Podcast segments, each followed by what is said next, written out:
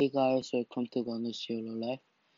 Um, same as before, I'm going to read Bible chapter. Today is Psalm chapter 15 and 16.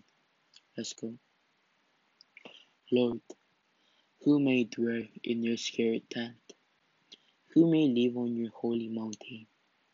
The one who walks in blameless, who does what is righteous, who speaks the, speaks the speaks the truth from their heart, whose tongue utters no slander, who does no wrong to a neighbor, and casts no slur on others, who despises a bad person, but honors those who fear the Lord, who keeps an oath even when it hurts, and does not change their mind who lends money to the poor without interest, who does not accept a bribe against the innocent.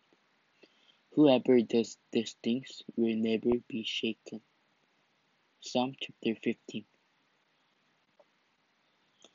Psalm chapter 16. Keep me safe, my God, for in you I take refuge. I say to the Lord, You are my Lord. Apart from you, I have no good thing. I say of the holy people who are in the land, they are the noble ones in whom is all my delight. Those who run after other gods will suffer more and more, are not pour out libations of blood to such gods or take up their names on my lips. Lord, you alone are my portion and my cup. You make my lot secure. The boundary lines have fallen for me in pleasant places. Surely I have a delightful inheritance. I will praise the Lord who counsels me. Even at night, my heart instructs me. I keep my eyes always on the Lord, with Him at my right hand. I will not be shaken. Therefore, my heart is glad, and my tongue rejoices. My body also will rest secure.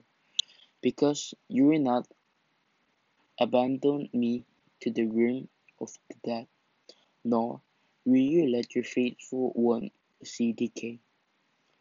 You make known to me the path of life. You will fill me with joy in your presence, with eternal pleasures and your right hand. Thank you for listening, and I'll be back. Bye bye.